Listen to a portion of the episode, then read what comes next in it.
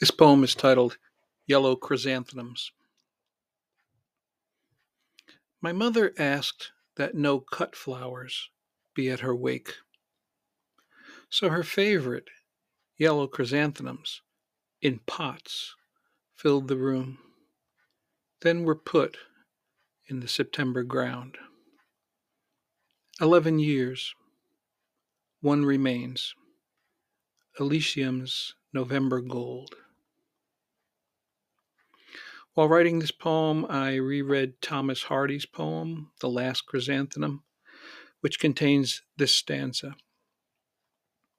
Why should this flower delay so long to show its tremulous plumes? Now is the time of plaintive robin song when flowers are in their tombs. I thought about using the word wake and wondered about the origin of the usage relating to death and funerals.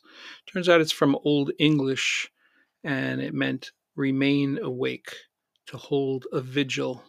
There's also a Dutch word and a German word meaning to watch.